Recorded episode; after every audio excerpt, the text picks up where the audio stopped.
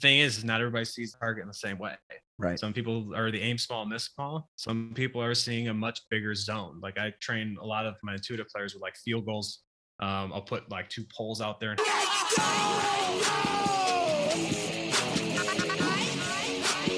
And welcome aboard another Par Train podcast. I'm one of your co-hosts, Evan Singer. I got my partner in crime here across from me on the interwebs, Mr. Matt Cermak. What's up, Ev? Welcome aboard another train, sir. Good to always be here. In case you guys are new, welcome aboard. Our mission on the Par Train is to help frustrated golfers, maybe like you, enjoy the ride again on and off the course. And we believe that if you can learn to smile through bad golf, you can smile through anything. We interview PGA Tour pros, best-selling authors, CEOs, mental coaches, everyday golfers like you and me, and more to make the hardest game in the world feel easy, help you get out of your own way, shoot your lowest scores, and enjoy the ride. Just making the mental game more relatable, accessible. And this episode is a perfect example of that with Kiel Yes. Alderink. But before we get to Mhm. that, quick word from our friends at Rhoback Performance Apparel. Serm, I was thinking about this in my walk this morning. I think there is a paradigm shift happening in people today, right? Coming in this COVID, this two year COVID thing, we've been either, you either found athleisure wear or you double down on it, Yeah. right? Either you're on a lot of Zooms and you realize everything I wear should be soft, it should be stretchy, it should be comfortable, right? And now I think people aren't just going to go back. If you're going out more, if you're going back to work or whatever it is, you're not going to go back to the same stiff, cheap stuff, right? You want to wear comfortable stuff that you can wear in multiple occasions. And I think that's what Rhoback is. You wear your Q zip for work. You can wear a, All the time. pol- a Yeah. golf polo underneath it, a vest. You can layer it.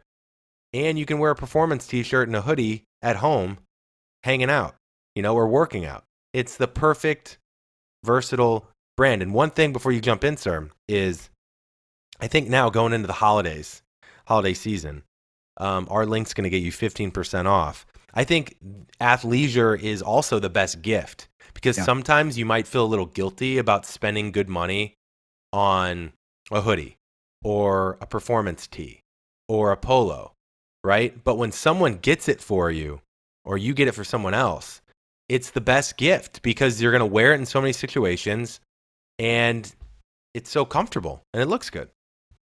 That's the key. Not only is it comfortable, it looks good, right? Yeah. Whether you're working, let's say you're working in the creative marketing tech world, a little more casual on your Zooms, Mhm. you go with the hoodie, right? It's Yep. a great hoodie. You're working more of a finance setting and it's a little gotten more casual in the office. Pullover, Q zip, golf Yeah. shirt, vest. Like it's they they bridge the gap in this Mhm. athleisure wear. So, but we're running out of time with the holidays. You got to get these gifts, Ev. Yeah, you, You got to know, get them now because their stuff Got to go to rhoback.com. Yeah. And you know it's supply chain. You don't want to leave it up to fast shipping. You want to get it early. You want to get it now.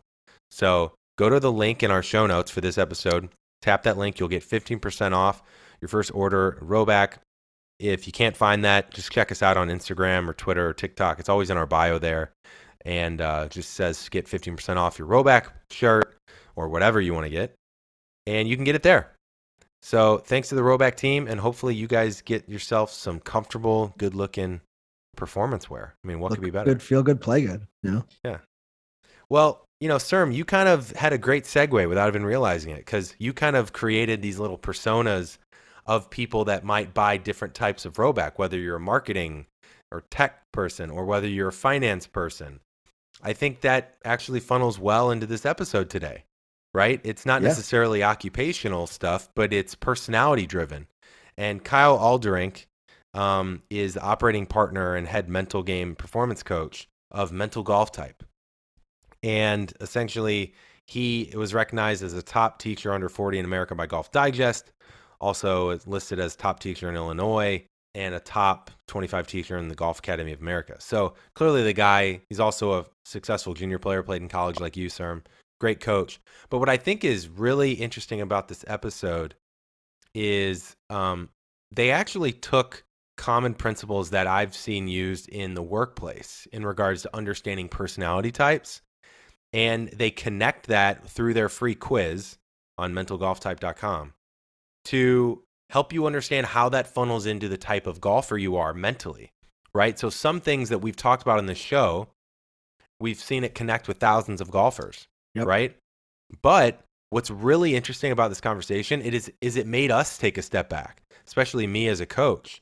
Like we might have been preaching just what was working for us historically, but there's might be other personality types out there that it might not connect with. And so this episode was a great opportunity to break down the different personality types and how you change your mental approach based on what personality type you are. Yeah, we both took the assessment too. We were we were you and I were similar, but a little different. Yep. Right. And I, I would encourage everybody to go go to their website and take the assessment. And the whole time I was talking with Kiel, we could have gone for two hours. We always say that, but Yeah. he's very passionate about the mental game. And I, I think back to like I was in college or, you know, too often times like, you know, your swing coach, you're working with your swing coach and you're working on your swing. When mm-hmm. because that's what you pay him to do. But hey, what about that? What's going on in your mind? Right. And so he's a great swing coach and he's a mental coach and he bridges the gap with his students. He's got he's got tour players, he's got some of the best junior players. Um, I think everybody, all our listeners, you need to understand who you are mentally. Who is what is your personality mentally on the golf course? And it could be a lot different than what it is in your everyday life Mhm. and it- there could be good things about it, bad things about it, vice versa. So I think this is I don't want to say groundbreaking, Ev, but this is the direction golf coaching needs to go. I Yeah. think. Yeah. So fascinating interview. Yeah. Yeah, totally. I agree with everything you just said. And the last thing I'll say before we get people to this interview is definitely stay to the end. And I know we say that a lot, but specifically with this episode, we start off and it's very much extrovert versus introvert conversation. And towards the end, we get to my favorite part of the interview, which was going into the other categories that you may not be familiar with and giving Kiel a very common scenario. Like there's OB right off the tee for a guy who slices it, Yeah. right? And understand how he would coach like a thinker versus a feeler, or a judger versus a perceiver, or a sensor versus an intuitive. And his different answers to that, I think, really hits home. And if you're one of those folks, it shows how you can handle different scenarios based on your personality. So to me, that's what I thought to be most helpful and interesting. And that's at the very end. So make sure you guys stay in the end. Anything you want to add before we get them to this interview, sir? No, I just it, it's it's fun the kind of work they're they're doing and we're doing, and to have these conversations. I, I think we're, I think it's it's it's so vital for the uh, the golf world, the amateur golf world. So Yeah. you're gonna love this one, guys. Yeah. And on that point, maybe we'll collaborate more. Absolutely. integrate this stuff into more of our our content and our teachings. Cool. Well, thank you guys as always for hopping aboard. If you're finding any value from what we're doing, give us a follow at the Par Train, Instagram, Twitter, TikTok are the main three for us. Yes. Might get into YouTube in 2022. We'll Oh, a see. little, bu- little buzz.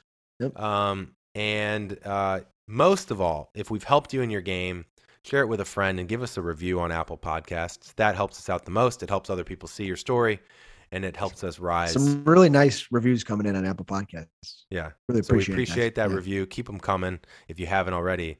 And uh, no matter what personality type you are, no matter whether you're extrovert or an introvert, sensor, an intuitive, thinker, feeler, judge or perceiver, if you hit one bad, if you're not feeling great, what do they got to do, Serm, to get back into neutral? Just enjoy the ride. Enjoy the ride, guys. Take care. Kiel Alderink, it is my pleasure to say welcome aboard the Par Train. We're glad to have you. I appreciate it. Very crisp with the name pronunciation. Well, you know, after you get the name wrong off air, you got to make sure on air it's nice and crisp and solid. So we're excited to have you. No, it's great. I'm pumped to be here, man. I, like I told you, I love what you guys are doing, and uh, I'm I'm excited to be here and add to the conversation. For sure. Well, this is unlike any other episode because CERM is having technical difficulties and might pop in at any time. So it's going to be exciting. We never know if he's going to make it, when he's going to make it, but I think that'll add some excitement. Speaking of the devil, here he is. Let's see if we can get him in. Um, so, Kiel, uh, it's so funny. This morning, I was telling my fiance about this stuff, and I told her, you know, Tara, you've got to be a judger based on you know, the personality assessment, and we'll go into all the different parts of it. But she's a planner, type A, everything's in order. You should see our fridge. Our fridge is like the greatest thing. Everything's got bins and it's organized. And she laughs and she goes, I don't want to be a judger. That sounds awful. but very relatable. Uh, my wife is definitely the J and the, the very structured planner. Uh, I mean, if we go on a trip months in advance, that thing will be planned out. But yeah, it's interesting how how the facets are labeled. Um, but yeah, I mean, but yeah, we can definitely go into into a little more of that. I wanted to start off with just I'm fascinated by here's Cermak. Here we go. Hey guys, sorry about What's this. up, man? Technical difficulties. No worries. I'm fascinated by personality, Kiel, and we're going to go pretty deep, but I wanted to know from you to start. Can personality change? Because everything we do is making the mental game more relatable, allowing people to grow and evolve, right? Mhm. Um, so are we growing despite our personality staying the same, or can personalities a- actually shift? Well, it's an interesting question. So personality type um, is pretty much baked into us, into our what we call our hardwiring uh, from birth, just kind of like dexterity. Now, the thing is, though, and this is where some of these things can have a little bit of a negative connotation or almost try to get debunked a little, is that there's the difference between learned behavior and natural behaviors. So we have a dominant kind of facet, you know, like we're either dominant extrovert or dominant introvert. Um, we can learn to do others. So, like you were alluding to the judger. I mean, everybody in society is taught to try to be a judger, you know, try to be structured and scheduled. And, you know, and if you go into the corporate world and you take that personality assessment, everybody answers as that because they think they're not going to get the job if they don't. You know, who's going to answer that? I'm, I'm spontaneous and procrastinating and, and things like that. Um, so there's definitely um, we can learn these things. And to give you an example of that, like and this is kind of part of my personality type, which which will again we're gonna go deeper into. But you know, I got really bored practicing when I was younger. Like I just couldn't stand on the range for a little long. Like I, I like to bounce all over the place. So I got bored and it kind of sparks me. I was like started to do trouble shots. Like that was fun for me, creating shots, hitting on divots. And I was like, well, if I get by a tree, what about flipping my club over and hitting it left-handed? Well, so I started hitting left-handed I with the club upside down. And you know, I worked at a driving range. So I would clear balls off at the end of the night off the tee. And we had a lefty club in there. So I went out and started actually swinging lefty and made good contact with a few. Well, that was fun. So I kept doing it. And I actually got really good to the point where I could break 80 playing lefty and started playing people for money and stuff. But um, so that's like a good example. Like I learned to do things left-handed. I learned to hit in baseball left-handed. I learned to shoot a basketball left-handed, but I'm always more dominant right-handed. And when pressure comes down on me, I'm always going to perform better right-handed even if I can do similar things in practice, like the level of stress and the level of my mind has to work trying to do things left handed was always uh, harder. I mean, that's why you see guys always going to their dominant hand at crunch time in basketball. You know, they always shoot with their more dominant hand in most every scenario because it's more reliable, it's more trustworthy. Just same things like the facets of our personality and how these actually tie into performance is really, really fascinating. Yeah, and I'm curious of like where personality seems to be almost this like mysterious thing too right because we i think we all know people or maybe even us where i've got a niece or soon to be niece my fiance and i are getting married next year but um, my soon to be niece both her parents are super quiet and reserved and this girl came out of the womb and she just takes control of the room right like this girl never stops motor mouth she is directing you on what to do at five years old, right? And people ask, where did she come from? Right. and so I think that is really fascinating. I don't know if we necessarily need to get into all the science, but I am curious of like, you can give any context on how we even get our personalities, right? And a lot of people say that you can see the personality within like a six month old. It's usually the personality that sticks. Yeah. Well, yeah, because that's they're more natural. They haven't learned to do things a certain way just yet. And um, yeah, I mean it's interesting because there's no real link that that at least I know of. Um, and I'm still researching and learning. My partner John's been in this for a lot longer than I have. He's he's the creator of this, but um, there's no real link to like genetics. You know, like it's not like oh you're your dad's an ENFP, you're a good chance to be an ENFP. Like it's just it's just kind of like the roll of the dice. It seems like. Um, and again, I could be dead wrong on, on the complete background science of that. But what I do know is again how these facets are wired in and and just what they look like. Um, and the the real fascinating thing about this and you know with mental golf type is the link that you know my partner John's made in mental golf type to stress and really what breaks performance down and how these things can put people into an optimal state of mind is interesting. It's it's fascinating, and I've see it on a daily basis and done years of FocusBand testing with it. And I mean, it's crazy, dude. Um, and it's just the fascinating thing is it's, it's really predictable. But yeah, so in terms of you know the just where it comes from, I don't know if I have a great answer on that one, but I can yeah. definitely keep researching and try to get back to you on it. Yeah, it might be one of those mysterious things, right? And so I why don't we do this? Serm, I know you want to dig in. Um, I want Kiel to maybe start though by at least outlining give people the foundation, right? Because mm-hmm. I know we're gonna talk a lot about I took the assessment, Serm took the assessment. Kiel, we can go into yours. I really want to use our personal experiences and what our personality types are to then unpack very common situations so pe- we can make this uh, a tactical conversation that people can then apply to their game. Mm-hmm. So let's at least start with what this thing is, how you guys started it, um, and your partner started it, and then go through the options of what these different people are. And then we'll talk about who we are. Sure. Yeah, I mean, the short background is so, you know, John Weir, um, you know, he's been studying psychology, um, personality type for, for a long, long time. And you know, he started to see these links um, when he was working with players and just how this was all kind of applying in their language, how it was applying in the game. But what he really started to notice was these predictable patterns people would do, um, which I'll explain in, in, a minute. So again, he started testing it, testing, testing, did all this research, um, and then he started bringing this into his, you know, actual like he was working at Mike Bender's academy in Florida. You guys are familiar with Bender.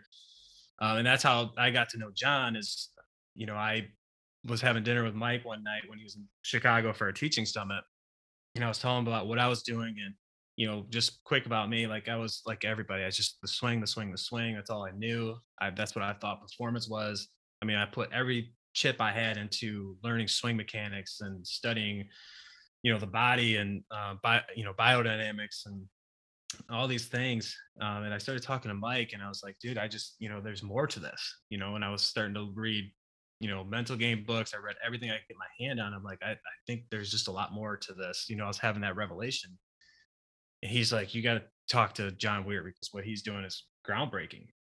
I didn't even hesitate. I think I emailed him right at dinner there. Know, I was like, you know, look, can we can we chat? And so John and I formed a really great relationship over the years, and he started to introduce these things to me, and and it was interesting because I would just call him and, and pester him and be like, I just saw this in this player. This is this is crazy. And he, and he would kind of explain. I'm like, oh my god, dude. like I hate to admit this, but there's some people I led down the wrong road because essentially what I was trying to do is teach everybody to do what I did. You know, mm-hmm. like the stuff I read in a book that I was like, this works great. This puts me at ease. Like I perform well in this. Um, but what I quickly started to realize is the stuff that worked for me wasn't working for close to 75% of the population um, and that was a hard pill to swallow. So, you know, like anything though, you hear a new concept, you're like, that's fascinating, but you know, I don't dare bring this into what I'm doing until I like extensively test this and make sure I know what the hell I'm talking about. Um, so I don't know if you guys are familiar with focus band, but I have a focus band and I started just putting players on it and kind of subtly introducing some different concepts um, that are very contradictory to what I was doing. And I started seeing this thing light up green, and I was just like, "Oh my gosh, like this is just crazy." I'm not as familiar with FocusBand. I want to just elaborate a little bit more on that. Yeah. Yeah, so FocusBand is a so Jason Day kind of made this thing famous years ago. Um, it's a consumer way of basically measuring brain waves. It's just a little headband that has these sensors on there. It's like and, NeuroPeak Pro. Um, yeah, so I mean, we we basically just believe it's measuring alpha waves and beta waves. So we yeah. just measure when you know the mind is very active versus when it's into a very relaxed state of awareness. So yeah. just a quick, so your users know, alpha brain waves would be like when you're sleeping. That's the most relaxed rhythm. Um, and when we're at a, like a relaxed state of awareness is really where the zone is. That's where our most optimal is. The brain is very calm. It doesn't have a lot of clutter, a lot of activity, so it can clearly process everything you're trying to do, work from the subconscious. Where beta waves are when we're actively scanning and we're processing a lot. You know, so the more beta waves and the more rhythm there is, essentially, the more things can get jacked up, like trying to run down a flight of stairs and think about how your knees move. So essentially, the focus band just is something that helps us understand that. So it gives us this, like, you know, when you're in a green mode, it can go into a very deep green mode. It kind of measures, again, what they call a quiet eye, which is like just really in relaxed rhythms, versus you can tell when a player is very active, analytical um, type thing. So we could use this to start to see these different um, concepts that we're introducing to players and how different people were red versus green the stuff that I thought would put somebody into that calm state of awareness every time was keeping most players in the red. Um, so, in a couple of those things, so when you ask for the framework, I mean, essentially, there's four major facets that apply to our personality. So, there's our energy source and basically how we organize thoughts, which is our extrovert introvert. And I, I want to go a little deeper into that one in just a second because that that one's not terribly understood in, in my opinion there's what's called sensing and intuition, which is our perception and focus. So it's kind of how we see the world. That's how we organize details, um, type thing, how we focus our mind. And then there's uh, thinking and feeling, which is our evaluation, uh, basically how we make decisions confidently. And then there's you what we are talking about the judging. That's our structure. That's how we like to manage our days. It's like how we structure information, um, and how we do that where we kind of put ourselves at ease. So, real quick rundown on that. So, like energy and the extrovert introvert is a very fascinating one to me because essentially we just allude to it like talking or not talking. But, you know, there's extroverts that are shy and just don't talk.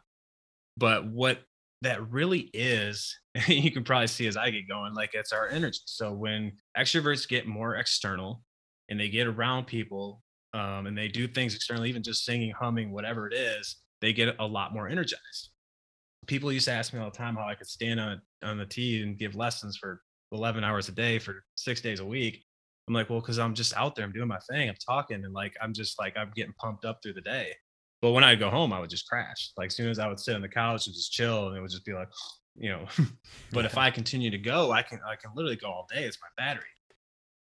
Um, but it's also the crazy thing is is this how we organize our thoughts. Extroverts are really good when they talk their thoughts out loud. Like everything gets clear when they can bounce ideas off of people. Mm-hmm. So in a mm-hmm. golf world, like an extrovert just talking their shot out, like gives them an extremely more likelihood of it happening. And it's almost spooky. And I got some crazy stories on that one. It's so fascinating because in like my professional life, anytime I talk something out with a coworker, for example, it's a win. And when I'm on the golf course, when I vocalize, it's a win but sometimes I don't always do it on the course. You know, just sure. you forget to do it. But uh, that, and that's happened a lot in the last year for me. Those correlations. Well, it's just fascinating. Well, it's it's interesting too, um, because golf is like a, more of a quiet sport. We'll call it. So everybody thinks they're going to look nutty if they're out there, like oh, unless oh, you have a caddy, right? Right. Unless you have a caddy. so and I, and I try to tell people, like, look, is it that crazy if you're just like, all right, I'm gonna start left at that tree and fade like it doesn't look that crazy, but everybody thinks they're going to look nutsoids out there just talking a shot out. Um, but and again, so like introverts work kind of opposite. You know, they actually charge their batteries by being more reserved and internal. But introverts can talk a lot. I have some. I have a bunch of students that are introverts that nobody would ever guess it because they can just chat all day, but they also will just kind of go off and just chill for a little bit to like recharge but when they need to make decisions and they have to think information out, they do it more internally. The more they're forced to be kind of talking out loud, the more cluttered it gets. And it's crazy because I got all this as I was doing my testing. I got a bunch of this on video with players with the focus band doing these experiments and seeing the difference between extroverts and introverts is crazy. So like this one I have, and I actually have a little just YouTube show I do for fun, but um, the first one I did was with uh, this girl who plays on the Symetra Tour, test, and she is, I mean, as expert as you get. She literally says in the show, like, I could talk to a brick wall. And I had her just as an experiment. I said, all right, on video, like, I want you to just stay quiet for three shots. You can't say a word before, during, after, through all three. By the third one, I think she hit a foot behind the ball. Like, couldn't even hit the ball. and I asked her, I was like, "How did that feel?" And she just exploded. She's just like, "Oh my god, I just was." Da, da, da, da.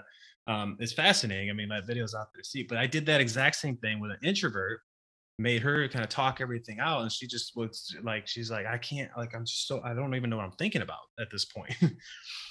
um so again just those like that's where i got so excited about all this is just doing these different things and seeing how different people were operating was just crazy but like that one which would seem to be the almost the least relevant out of the, out of those has one of the biggest impacts that i've seen with players and um just one more example is you know i've i caddy as much as i can you know i'm busy but so like if i have a student that's playing in a tournament you know i try to caddy for somebody at least once a year just to help them go through some of this stuff and um, so I have a, this 13 year old girl that I kind of just started working with when I was out here. It's already a good player, but I started training her on some of these things. And uh, her dad asked me to caddy for the U.S. Junior Girls qualifier. And she again, she's 13, playing against some 18 year olds, and yada yada. And I mean, I get to the range, I was a little little late, so she was just getting done with her warm up and hitting it terrible. It's like this is going to be interesting. And she's flustered. What am I doing wrong? And I, I just kind of smiled and just can, you know, can you hit your high draw? Yada yada. Got her just kind of calming down a little. And we go out there. She has a pretty good start. And she ends up just one triple, three birdies, shooting par, getting into a playoff, and then went two under and three holes in a playoff to qualify. And her her dad's just like the wow. text I got when I turned my phone back off was hilarious. I can't repeat it on your show probably, but he's just like, "What the?" right. like nobody really expected that. Yeah, but um just stuff like that and he was just like what and i just i said all i did dude is i just had her talk out her shot very clearly we just made smart decisions and talked out her shot i mean did i really expect that to happen no but she showed a lot of maturity especially after the triple of staying on point and said hey let's just get back what's your shot right here and then she got right back on cue made some putts along the way and it was it was impressive but um so and again that's with me being there all day like reminding her though i mean this is a this is a skill at the end of the day that yeah. people still got to learn how to do and still how to kind of master it and um, sometimes our minds works against us because of stress and threats and things like that but um, so i thought that was interesting sorry i was long-winded there no i think to me one of the best takeaways there is reminding ourselves like we talk about vocalization a lot right? But cermak and i are both extroverts hmm. right? So it's it's rooting ourselves in the learning that yeah that works great for us but that might not work great for everyone. And so the level of we talk a lot about Kiel understanding your tendencies because without awareness of what you do and where you struggle you can't make changes right otherwise you're floating in this abyss right? So I think that's why this I buy into this stuff so much because I've seen it work. I've led trainings on it in the corporate world and we can go into that but understanding how you are wired helps us understand how to navigate things in stress in threats so i think that's a good example i will ask you this Kiel really quick because i know CERM wants to jump in for the introvert is it silent vocalization then? Is it thinking, still thinking about what they're doing? Obviously, that's still important, but they don't get as much from the out loud.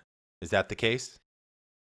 Yes. Um, so introverts, you know, they can still vocalize some things and be okay with it. Um, and again, it goes deeper. Like, you know, there's a difference between like an INTJ versus ISTJ. Um, so it's it's not necessarily saying introverts need to be internal however they do typically organize their thoughts a lot better internally um they do they're the ones that do well with like if a caddy is kind of giving them information and then they're just processing it mm. um but i'll give you kind of a, a, dark side of that the other side with the introvert because you know i did the same thing like i would always want people to talk out and it would drive me crazy with an introvert in a lesson because I would see like I never understood it back then. I knew something was going on until John explained it to me. But you know, I would have an introvert and I would give them information and they would kind of sit there for a little bit processing it. And I, I don't know if you guys are the same as me as an extrovert, but I can't stand that silence. So I'm like just trying to jump in. um, but I started to learn that's what's going on is they're they're processing that information so they can process that and then kind of you know then come to a conclusion and, and speak. So it's not just like they always got to be quiet. But so real quick, so in when COVID struck and college golf kind of resumed, they did this thing where everybody on the team played in the same group to kind of limit exposure.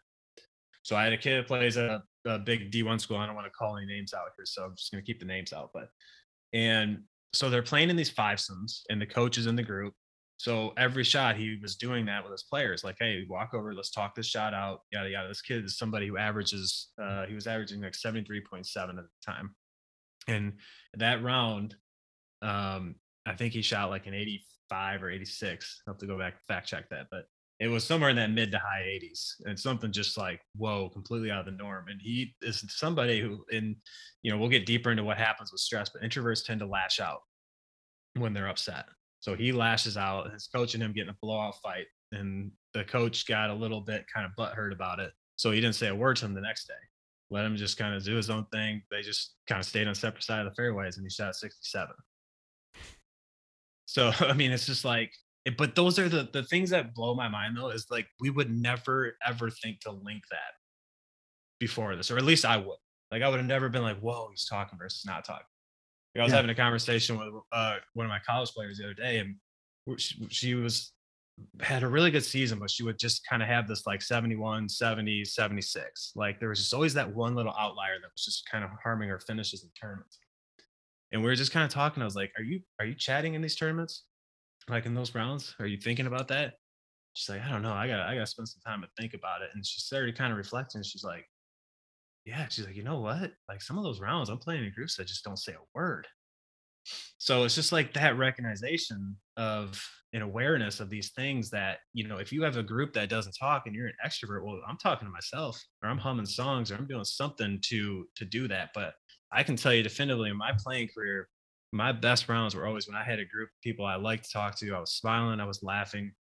And I came from the Tiger Woods era. So I tried best I could to have that intense stare, that intense focus. I mean, Tiger, we speculate, or I speculated ways ISTJ, which is complete opposite of me. So everything I try to do when I try to emulate Tiger, like it just wasn't good. Like I, I was just going this like almost quicksand of mental strain trying to just, you know, do that. Like I gotta be quiet, I gotta be you know tough. I gotta have a stare. You know, I gotta hold my hands over the brim of my hat and narrow my perception, which again is not good for me. Um, and like again, just all these things kind of started rushing in over the over the years when I started learning these things. It's like, well, that makes a lot of sense. Well, this makes a lot of sense. And um, like I said, it's kind of crazy. All right, guys, we're going to take a quick break to hear from one of our sponsors, and then we'll get you right back to the show. Do you guys like golf? I'm going to assume if you're listening to this show, you like the game of golf. And, you know, with the holiday season coming up, what better gift to either receive or give than golf clubs, right? And you may not even need a new set. Maybe you just want a new driver. Maybe you want some new wedges. Maybe you want new irons. But Stix Golf, if you guys can believe it, I know we've talked about them before. An entire set, 14 club set, brand new bag, head covers, putter, the whole gambit, is almost as much money as a single driver. So if a brand new driver these days is 600 bucks, you get a custom shaft, you're looking into 800 bucks. Stix golf clubs. We can get you a full 14 club set for under a thousand bucks. And luckily, because we're friends with Stix, we have a special code for you guys called Par Train Holiday. Enter the code PARTRAINHOLIDAY, all one word, for 20% off valid through December 31st. Now, with supply chain stuff and, and shipping and all that stuff, you're going to want to get this order in ASAP to make sure it's there on time. So just go to stixgolf.co slash the par train and get yourself 20% off using the code partrainholiday to get yourself the best gift for either of yourself or someone else. Now, if you don't know a lot about Stix golf clubs, look, I've worked in the golf industry. I help people get their sets of clubs. And I will tell you, I've hit them many times. I got my fiance a set, and she absolutely loves them. She smokes them. I smoke them. They're an incredible set of clubs. It's everything you need, all the technology you need, none of what you don't. So you're going to pay half the price, probably more than that, than regular manufacturer clubs. They're matte black, they're beautiful clubs Um, but you're going to get a brand new set. You don't have to worry about what brand to get this, one brand to get that. Just a one stop shop. You can customize your clubs based on your height, your skill level. And their website makes it really easy to figure out what type of clubs to get either yourself or a loved one. So, again, go to stixgolf.co slash the par train, enter the code par train holiday for 20% off valid through December 31st, and get yourself a gift that will make someone's day. Hope you guys have a great holiday season, and let's get you back to the show. You know, you were talking about you being the extroverted coach, working with the introverted player, right? Telling them something, and then they're internalizing it, and there's that silence, and you're like, oh, right. You got a hard figure, had to figure out how to deal with that. I mean, I've had that on the other end, right? Where I'm the student, I've got more of the introverted coach, and for three, four minutes, he's not saying anything, right? But I had to learn that there's a there's a strength to that too, because just saying something to have your student feel like they're, you know, there's an there's an engagement isn't always that great. He's actually thinking about what he's seeing for me that day and, and how to mm-hmm. learn. So I think that's kind of interesting. I think that the player coach relationship is so key in getting to know each other because you're always tweaking your communication style. Well, and, and that's that's the fascinating thing with this too. So I mean, the the link to this in performance is is just again fascinating to me. But like, there's that caddy player, there's the student coach. Um, one of the biggest ones is parent kid. Um, had a lot of um, interactions with parents because they just sometimes can't understand why their kids doing something a certain way. And I really appreciate this one day. I, I had a kid and I didn't really work with them that much, just one or two conversations, but they went through our online programs and his dad just called and it's like, I gotta tell you, I'm the problem. He's like, you know, I'm, I'm hard to admit. him just, eh, yeah. And I like, I appreciate him. He's like, I just, I'm being very honest. I'm the problem here. I was giving him all this information. I mean, he was coming at him in a very Bryson data driven way. And this kid's a wired like me, an ENFP, you know, where he's wired to see more ball flights and bigger zones. And he's like, I'm out there with, with aiming sticks. Everything's got precise. He's like, I literally did everything the opposite of what he should be doing. And I would get frustrated when he would buck, you know, buck me. Yeah. And I just, I thought that was a really, really powerful conversation because like I said, I was like, well, that's, it's not really, I don't blame you because that's just what you thought was right. And I mean, I don't blame anybody because I mean, before a few years ago, I didn't I didn't know a lot of this stuff, and I was probably steering a few people in the wrong direction. And when if I would lose a student, I wouldn't understand it because I thought I was doing everything so right. But right. I go back and be like, whoa, you know, I might have been just speaking a little different language. I mean, so I'm I'm you know again I'm an ENFP, so I don't like lines on the ball. I like shapes of shots. Like I'm kind of like a Bubba Watson type. Like my mindset is get over the ball and start left and fade it. Like that's right. how I've always worked on technique positions and stuff like that always hurt me. Like even though I can still work on my swing, but like when I get into the technical side, like it's it's always bogs me down. So I thought that was right for everybody. So the players would come in and they'd be, you know, hey, is my takeaway in the right spot? They might need that comfort. But I'm like, ah, stop worrying about that darn takeaway. Just just right. play golf, you know, like swing the thing.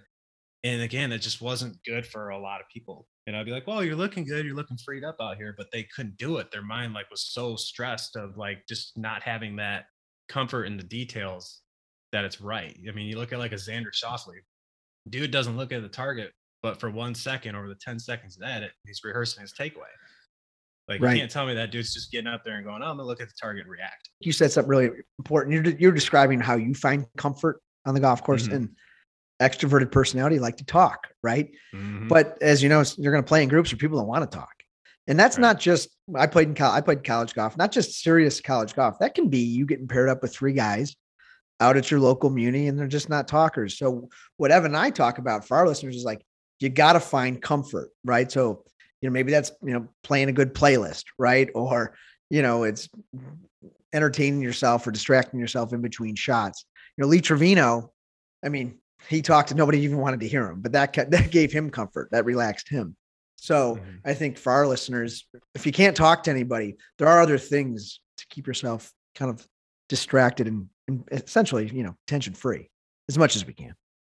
Well, and what, what you just said is is important, and this is really the secret. Um, performance gets broken down by stress, and that doesn't just necessarily mean like anxiety or anything. It could just be like your mind overworking a little bit and it just it just sends enough cortisol tension whatever through the body to slow things down. But if we get to a point where you're uncomfortable and you feel of some sort of threat, just it could even be of a bad shot, anticipation of a bad shot, these things run through our body that are always going to inhibit your rational decision making and your comfort levels and your ability to do what you do. So like the whole swing breaks down under pressure thing is in my opinion a fallacy. It's like what we're thinking about breaks it down, but like you said it's not the same for everybody. So that that recognition and awareness of what goes on with you. So and again to give you an example of that difference, like take a roller coaster for example, like the biggest baddest scariest roller coaster you've ever seen.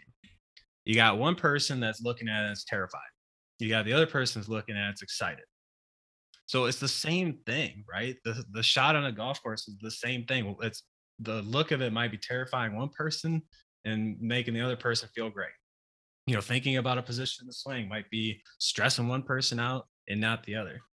But again, like you said, what's what's so powerful is when you are aware of these things and you can make those shifts. So again, with like this girl that I was caddying for, just just making that shift because it's very predictably when she had that triple, she got very internal got very frustrated. I could see her processing stuff. So just I I told her it's stupid like Justin Bieber joke, made her laugh. and then we started we just started talking again. I just told her, I said, we're gonna talk all day regardless if it's good or bad.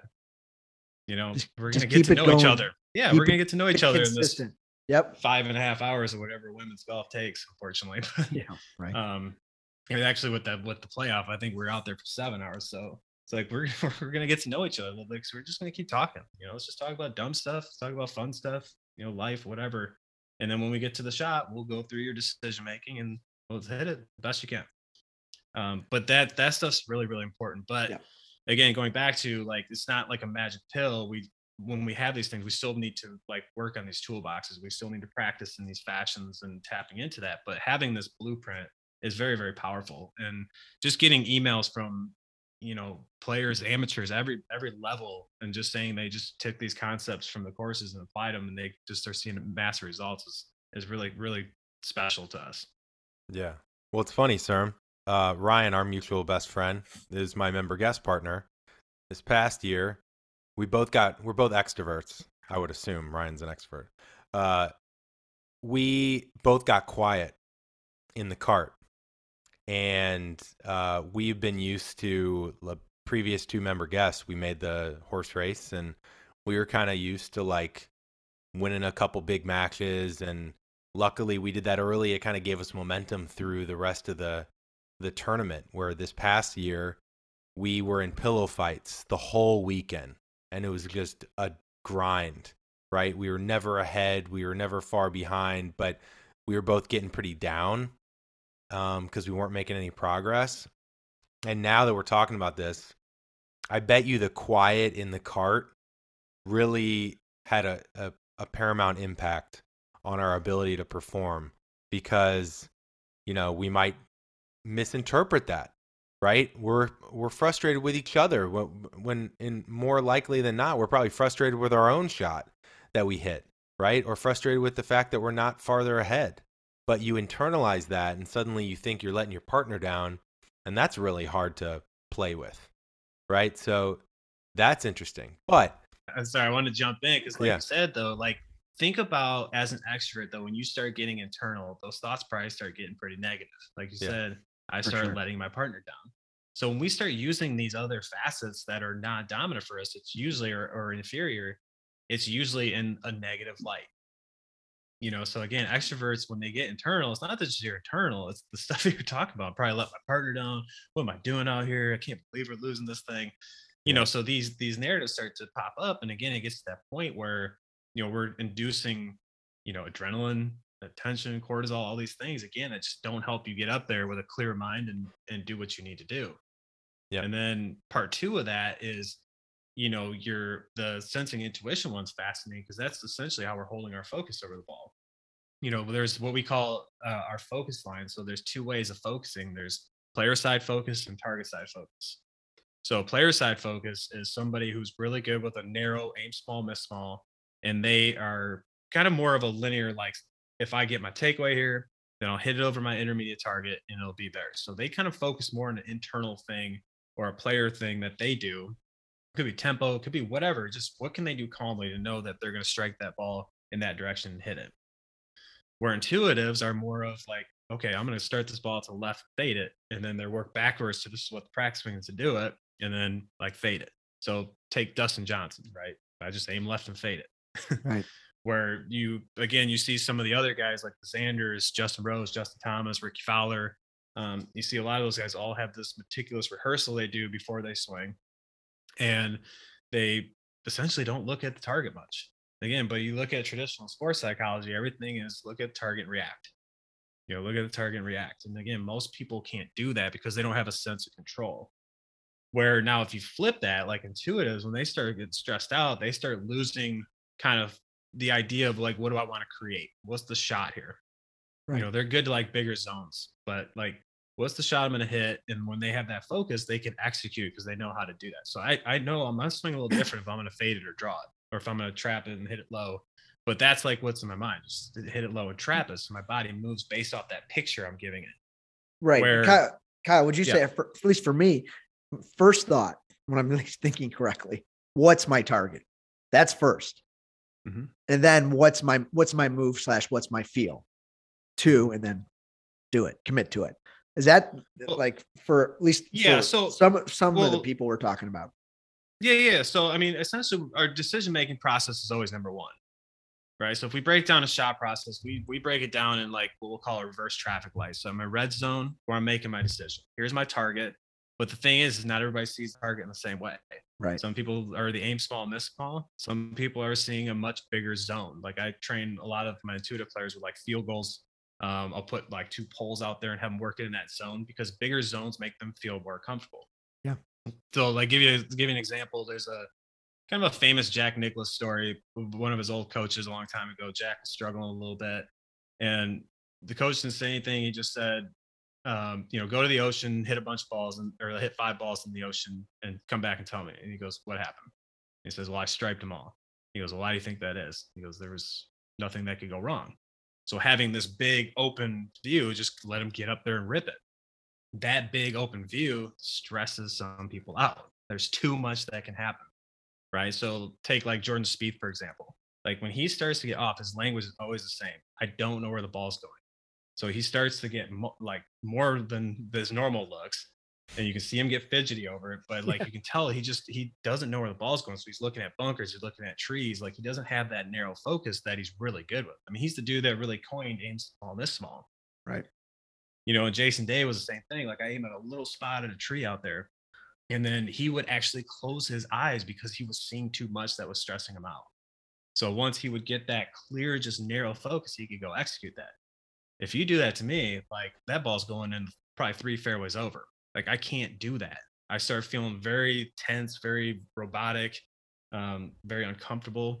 But if you tell me to step up there and just start at left and fade it, I'll do it all day. I don't care. Like it doesn't matter.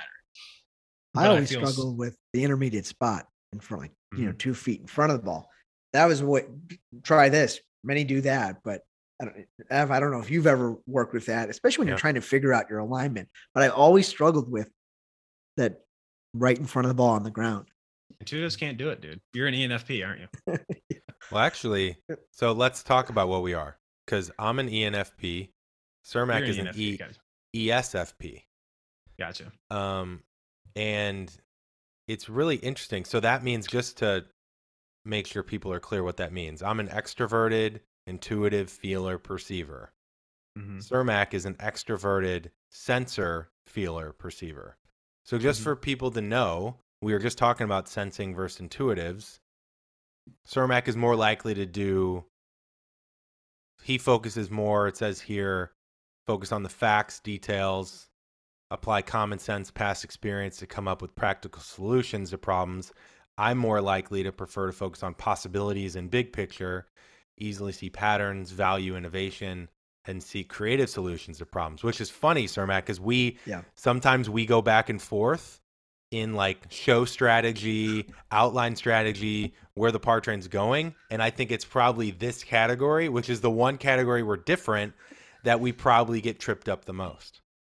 Yeah. Yeah. And the past experience, I think, is interesting too. Where, and Kiel, you got to jump in here for explaining this right. I looked at more past experiences.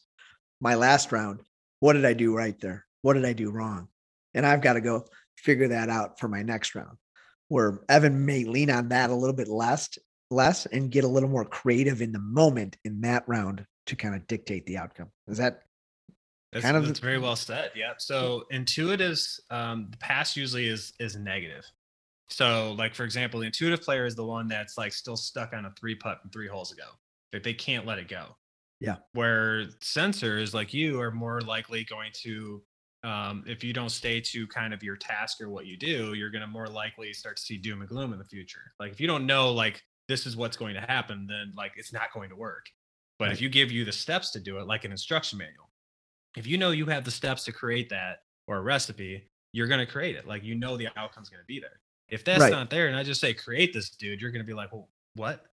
Like, no, it's going to turn out crappy. Like, right? I've always prided myself on having a pretty good plan for each round. But Mhm. if my plan, and I know it's a, a pretty good plan, isn't working, whether because I'm just not ex- executing, I get a rye. Like, you know, like I, I have, a- Right. you know, yeah, Well, and again, that's where the calm comes from, right? So getting back into like what that player side focus is, like if you know your takeaways in a good spot and you'll hit great shots doing that, like that's where that calm comes from. Hit that takeaway and rip it. Yeah. Like all day. Like Yeah. there's a there's a really deep calm behind that. Right. Where I know if I can just get up and start a left and fade it, that's great. I don't have to worry about this stuff. My body moves. I can feel everything moving a lot freer. But if I start having to think about where my weight is and if I start thinking about like my grip starts to get uncomfortable. I mean, I remember having Oh, yeah. tournaments where like I, I didn't even feel like I could hold the club right. I'm like, what? I was so in here. Right. was like, oh god, this feels terrible. Um, and then again, that started. That was all that stress. And to give you an example too, with stress, like everybody, everybody's had kind of that breakout round, right? If, if both you guys had just shot a round that's just like crazy low for no good reason, Yep. just out of like Yeah. nowhere, right? So, but every time we do that, does it not just feel easy? Yep. Yeah. Like every single time that happened, every player I've ever seen have that happen, they're like, that just felt so easy. Why can't I do that all the time? And the, the truth is, we're tapping into these things. We just have no idea we're doing it. So I remember I shot a, uh 66 in a high school tournament one day and then like a 78 the next day. And I just, I, I just, like, it just blew my mind, right? Like, and that's part of, I think, what set me on this journey and and was able to find John and to learn this stuff because I just, I had to know these answers Uh, and it just understand. wasn't out there Yeah. yeah, I had to understand it because I didn't understand it. And I did what everybody else did. I ran to the range and worked on my swing. Right. Like that's what I thought it was. And it just never made sense to me. Like, how's my swing changing in one day? Like, it just wasn't logical to me. But I remember that one tournament as I was getting up and like every shot, I just could see it clearly. And when I was putting, I think I had like 11 putts on the front nine. I, I literally could see like this path to the hole. It wasn't a little line. It was like this whole like roadway was illuminated where I felt like I could get up there with one hand and slap and it was going in. Like the ease of that day was was unbelievable. And I think back to like what was really going on. Well, I played in a group with three other guys that I've played with basically my whole life growing up in junior tournaments. We were shooting the crap the whole day. Right. I think I um I think I might have had like a, you know, just met a new girl or something. So like everything was just feeling good, right? I was chatting, I was feeling great, I was seeing shots and like and there was. And then the next day, you know, I started to I remember this too because I was like I started hitting it a little bad on the range and I started looking for a swing thought. And essentially that's That's that's, we- exactly I could yeah. That's exactly what it started what it started to be. And and it's just I mean again now it's just like whoa. Like well, yeah, answer- but but a- Kiel, walk us through that, right? So 66 in the first round, you know you're in a good position to go win that golf tournament, right? So Mhm. there's that part Well, too. You know, to be fair though, it was there were two one day tournaments. okay, two one day tournaments. Okay. Yeah, so I won. But I still. won the tournament. Like yeah, but like the next day you was. but you carried these expectations to the range Mhm. like, well, shoot, I can go do it again. I can do it, Yeah. do it again. Right. And then probably Yeah. and that's that makes it a little tough on you though. No, it does, and you're right, and that's why it was so much easier to just shift right into. We'll call my my stress mode, right? Which is essentially my as an ENFP, our stress mode is what's called an internal critic, or we call it a filing cabinet. Like I just start rehashing mistakes, trying to fix things. Um, so like as soon as I started hitting a couple bad on the range, I mean, I just jumped right into the technique. I was trying all these different things to fix my swing. I was looking for the swing thought of the day, and I just got so far away from just hitting. You know, back then I was hitting draws.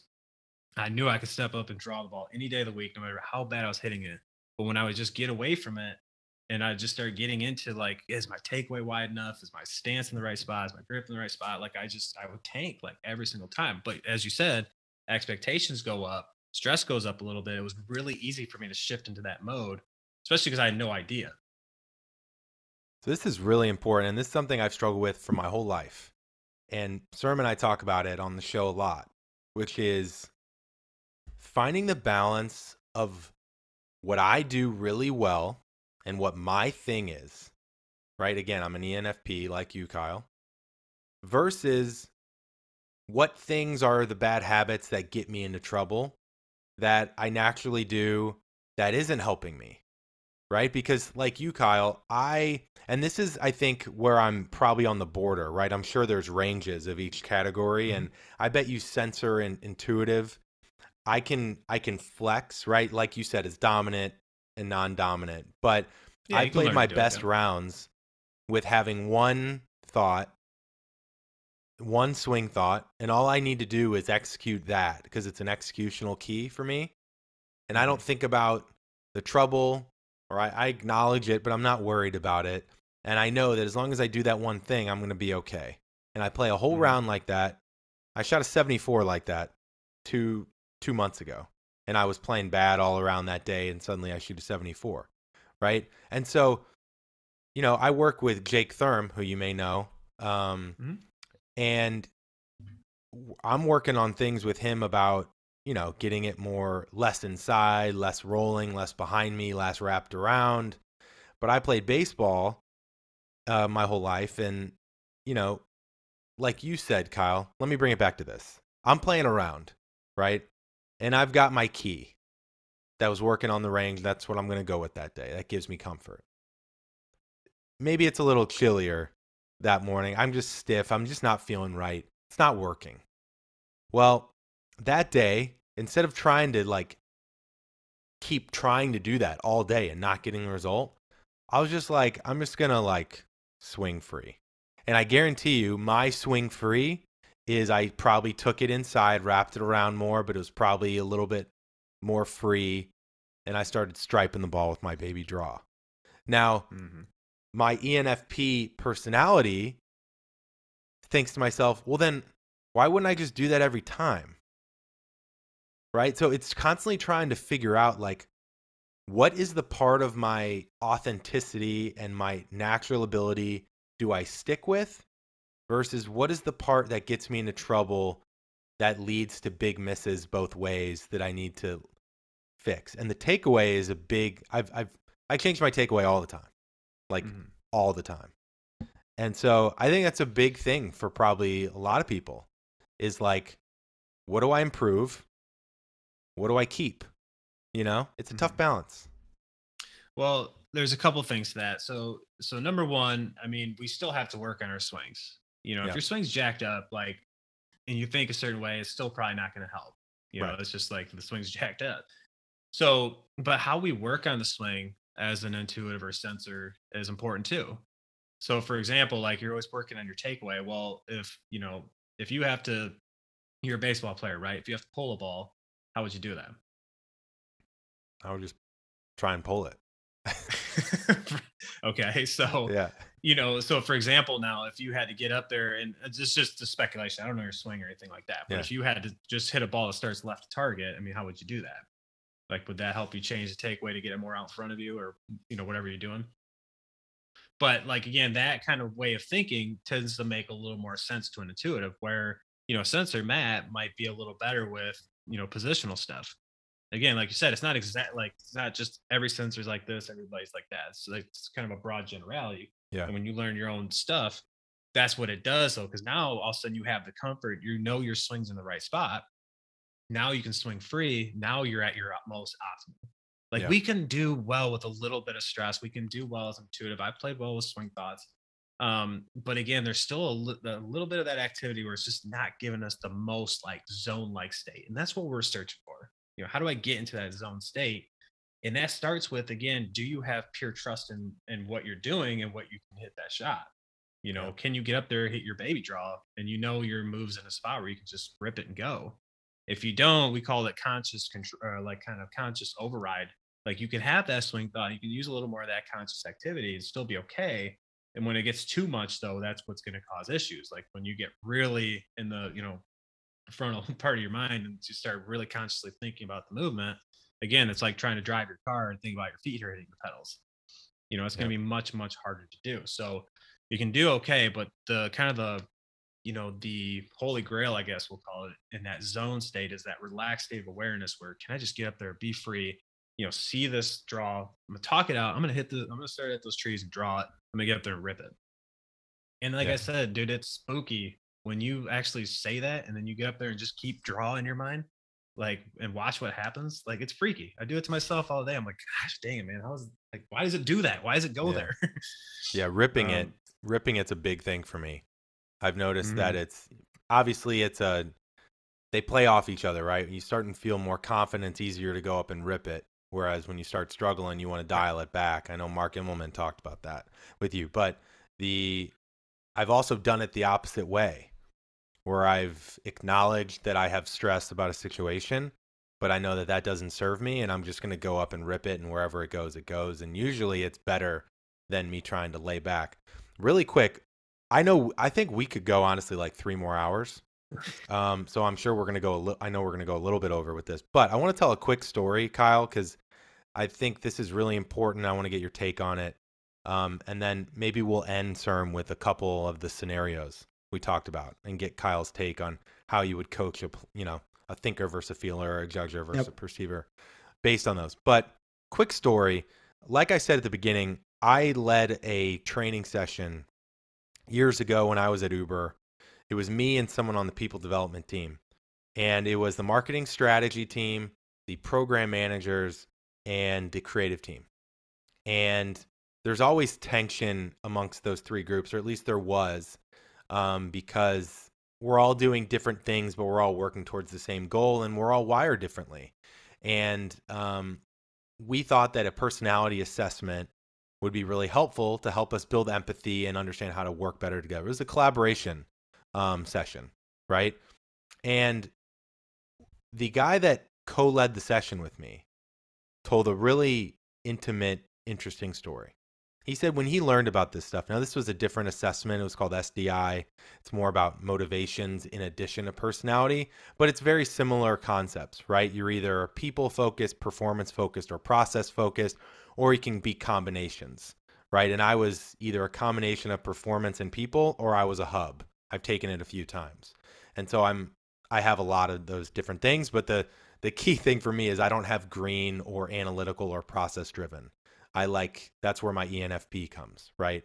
I like being driven by people and intu- intuition and feeling versus data and analytics. So, long story short, the guy that told the story where he almost got a divorce with his wife.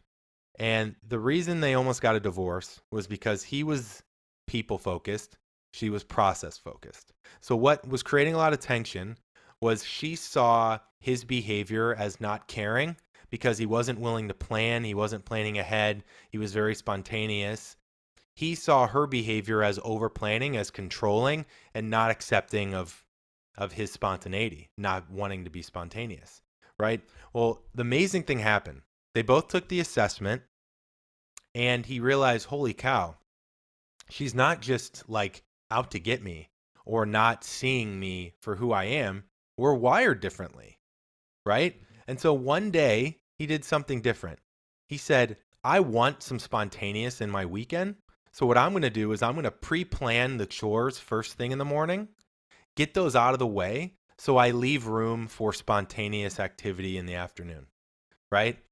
And she was like blown away that he took the effort to plan, right? And she did something very similar where she um, offered to not do anything, you know, to plan. And he saw that as like, oh my God, right? And so, why I bring this up, Kiel, is because it's a fine balance. You don't necessarily want to change for people, right? You're going to be who you are. But when you understand how people are wired, it makes it less personal. This person's out to get me or doesn't understand me. And it's more about I can empathize with how they're wired and then I can shift the way that I communicate with them in a way that they understand. Another example, Kiel, is I used to get frustrated at Uber that people would always ask me, What's my data driven plan or my step by step process to make sure that we're going to achieve this goal? where it's like I just wanted to do the plan because I knew it was better for the people, right? It's a no brainer for the people. Now, I can still end my pitch with, and it's great for everyone involved. But for talking to someone that's process driven, I need to start with, okay, so here's my plan, right? Here's how I'm going to go about it. Here are the steps. And we should all feel good about doing it because it's going to elevate our customer's experience and the, the driver or the rider, right? So, why I think this stuff is so powerful is because it, not, it can not only help you in your golf game, but it can help every relationship in your life. It saved a marriage and it can also help you immensely in your career. Mm-hmm. So I mm-hmm. just wanted to share that because I think it's really powerful stuff. Yeah, I think it's a wonderful story. Yeah. Um and you're and you're right. I mean, so and that's the thing too, right? Is there's another piece to this. Like we could probably go a lot deeper in this, but we call it player envy. You know, of of people trying to copy what everybody else is doing. Me trying to copy Tiger Woods, right? So it's it's and it's hard not to, right? If you see somebody thriving, it's like, whoa, what are they doing? You know, what level of training are they doing? And, and they can go down a road that's not good for them. We see it on the professional level all the time. So, like you said, that that piece is beautiful of understanding people and, and thinking on their level. I had to really learn that with like STJs because again, they're yeah. just like um, blunt to put it the least, right? Yeah. Um, so, and I was always somebody who's more of the, like you said, the relationship nurturer, and, and you know, I want to make sure everybody's feeling good. Uh, so when somebody just kind of just bluntly is like, "This isn't working," now what? I'm like, "Whoa," you know. I had to, I had to get really accustomed to that, and you know, there's things I learned to do before I was fortunate to meet John, where you know, I finally started learning, and some of it was out of frustration, but I started kind of just snapping back at people. And I remember this one time I lit into this kid like so bad, and I was I just fully accepted as I went on this rant that he was going to fire me. Um, you know, it's just kind of the way he was, and I just lit him up. I mean, every cuss word you could give in the book, big baby, like he's spoiled. um, and he's like, "Wow, I needed to hear that. Thanks." It's like, "Oh, what in the world just, just right?" Yeah, so that that's interesting. But again, just being on that level, but and that's still something I'm not like terribly comfortable with, like being super hard on people. But like some people really need that, you know. Some of the, like because I again I work with a lot of youth and I work with you know people trying to play professionally, professionals. So there's people where I really like, especially those T's and the TJs. Like I got to get into them a little bit and really be kind of blunt with them. Um, and I'm not always terribly comfortable doing that. But then you see the response and it's like, got it. I'm like, gosh, it's like someone like me would just give you the middle finger and walk away. Yeah. Yeah, it's pretty amazing how it's commendable too how much time you spend thinking about your players' personalities, human traits, human qualities, because there's a lot of great coaches out there, but they're more great teachers or they're really great coaches. So it's it's it's really cool, Kiel. I appreciate that. I mean, that's it's my my thing is, and I don't know if this sounds corny, but from day one, I just when I when I first went to Chicago, I started teaching and charging a rate that I wasn't terribly comfortable charging. Like it was a lot of money from what I was used to being back in a smaller town in Michigan. And I just was like, man, if I'm charging people 100, then it was 125, and it was 150. If I'm people, charging people like this, like it's got to be just straight fire. Like it's got to be the yeah. best out there. Like I cannot let people down. Like I just always had this chip on my shoulder. Like I cannot give a bad lesson. Like I refuse to do it. If I give a bad lesson, I'm going to learn exactly what could be better and do it. And that's just why I've always been on this journey. Because I mean, if people are trust me with their money, they trust me with their kids, or trust me with their game. Like I don't take that lightly, man. And I've and I've I hate to say this, but I've seen coaches that just will stand there, take the money, and be yeah. fine with whatever, even if their students are performing. I just I couldn't handle that. Like I could have 20 students go win a tournament, one person has a bad day, and that stuff rips me up. Like I don't like yeah. to admit it, but it's just like, gosh dang, yeah. that's the the wormhole I go down. It's like, what could be better? I'm not like celebrating the other ones. I'm like, good job, but I'm like, what's going on with this player? Like, where are we right. at? Like, what do we need to be better? So that's just it's always where my head's been at. It's always where my mind's been at. I mean, this is a game that can be frustrating as hell. Uh, and I've been through all the ups and downs. So I, you know, I want to help as many people just enjoy it and that's why I love what you guys are doing so much is that that focus on enjoyment uh, is really powerful. Even on the competitive level, when it's super competitive, just to love that competition uh, is a beautiful thing. So that's that's kind of where I've always been at. Love it. Well, let's end with this, Kiel. Um, we've talked a lot about extrovert versus introvert, sensors versus intuitives. We've got a few scenarios of things that, you know, we have listeners call in and share their challenges. We do mental game roundtables with everyday golfers. We do it with PGA Tour pros, right? And there's common themes of things that people struggle with. So let's go into thinkers versus feelers, judgers versus perceivers. Then we'll get you out of here. And I'm going to give you a few scenarios. You tell me how you would think about helping that player differently. And we'll start with thinker versus feeler. So the scenario will be they're playing great, right? But you get to hole 15 with a chance to do something great, either win a tournament, shoot your lowest score, and they blow up, right? How would you think about teaching a thinker versus a feeler? Anything you would do differently? Quite a bit different, actually. So, a thinker, I'm going to try to keep them very grounded in the facts trying to really make sure you have just good information on your shot and you're making very rational decisions because um, that's where thinkers are really at their best like when they just know the percentages or the data matches up it's the right thing to do they can build a lot of confidence in that so with a thinker i'm just going to keep them grounded in that moment grounded in the facts um, and make sure they have that defined you know what's what's the exact things you like to take in is it wind yardage carry distance you know whatever let's go through that let's be very meticulous with that what's the right play here? What's the smart play to do? Um, so I'm kind of using language like that, like smart play. What's the logical choice here? And can you execute no matter what? With a feeler, I'm going to probably get them a little more into the emotion of it and try to, because a feeler is going to typically, um, they're going to get more into that nervous anxiety thing. So they could start to focus on the negative connotation of nerves, where I might just be like, hey, you know, we can do this. You know, we can win this thing. You know, depending on eh, you know, again, it's is an intuitive sensor. They're going to work a little bit differently, but I want to kind of sure. play to their emotion and get that feeling side of them working for them, where it's an excitement and you know, feeling good about the shot. And then that would kind of be my language with them is what do you feel you can do here? What are you confident you can do? I want them going by their gut. I want them trusting their emotional yeah. intelligence. Um, because a feeler is going to um, start to probably overthink shots in those situations. They're going to start taking too much. You know, they might start doing the carry distance and stuff like that, where they are better of just like, you know, that wind feels like it's this. This this feels like the shot. My adrenaline's pumping, so I might need to club down.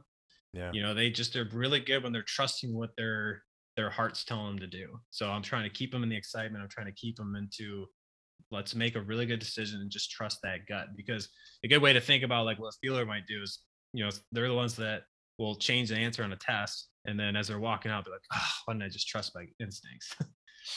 yeah. Yeah. I love that. Yeah. Okay. Last That's one. Great. Last one, and then we'll get out of here. Um, Serm, you want to do OB right off the tee or short putt to win a hole? I would, I would, yeah, I would say, I, I would say short putt, you know, that matters. Okay. okay. So let's yeah. say you're in match play or it's a skins game and it's to have a hole or it's to win some money, right? Um, there's pressure and it's a short putt and everyone's watching. What would you tell, uh, let's say this person struggles with these moments. What would you tell a judger versus a perceiver? Well, that so that side is a little more of like how they're game planning their course so in that sense, I'm just, you know, if it was purely that function, I'm just going to tell a judge to stick to your process. Do what you prepared to do. Don't teeter off of anything. Follow your plan. Follow your structure. You know, make sure. And again, this is where defining your process comes in huge. Sure. Um, and be honest, a perceiver, I'm doing the same thing. Don't let your mind wander because that's that's where that can be harmful as a perceiver. Is our minds tend to like to wander around a little bit, and we're a little more unorganized, so the routine might change mm-hmm. the process might change but i'm just like hey can you get in there? Can you give me your good you know tar- uh, whatever your focus line is? Are you good with the player side or target side? Are you seeing your shot in the right spot? Um so that situation i would allude probably back more to like sensing and intuition and just following your process but you know the judge or perceiver side is going to be a little more about like how players structure their practice plans um, you know how they're game planning golf courses and and things like that Got it. Well, I would highly recommend everybody to go to mentalgolftype.com, take the yep. free assessment yourself, and start DMing us, tweeting us, and we can start having a fun dialogue of like how you're using it, how you're changing your routine, how you're changing the way that you think out there. And I think it's a fun everything we tr- try and do, Kiel, we try and treat it as like fun experimental stuff. Go out there and see how it works. Bring back the data. Use this as a feedback loop, right? And so I thank you, Kiel, for coming on. Also Yeah. at mental underscore golf underscore type on Instagram. Um, anything else, Kiel, that we either didn't touch on that you want to say or something that you think is important that you want to leave people with and reiterate? Yeah, just just one thing about the assessment, really quick. So we do this in two stages, as you guys know. That we do kind of a golf course version, and then we do a, a life verification. And the interesting thing is, and the reason we set it up like this is because we wanted to see if players were having a discrepancy between what they would answer playing golf versus what their true life qualities are. And what's really fascinating, and this is whole true from almost day one of people taking the assessments, is we're in the mid 90% of people that test differently. So they're testing Really? differently on the golf course than they are what their actual life qualities. So what that tells us is people are trying to do things, almost everybody on the golf course, um, differently than what their life qualities are. And you think about that as an intuitive player, like how many coaches train people as a sensor, positions, and things like that. Mm. So when you that's all you know, of course, that's what you're going to answer on the golf course. If you are used to playing in a, a group that's always quiet, or you know, if you just idolize Tiger Woods, you might answer as an introvert on the golf course because you think that's right.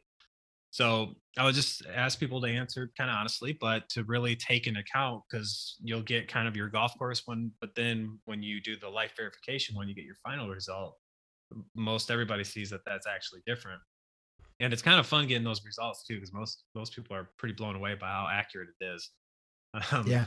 which is which is pretty fun but yeah that's that's an interesting one that i did want to leave with because of just that difference i mean i i could like you said i could talk for three hours on stories of getting players at just their literal rock bottom and just figuring out how much they're doing things against their their natural wiring and and the cool thing is improvements can happen really fast sustaining it takes time and practice. You know, you just got to be kind of constantly aware of it.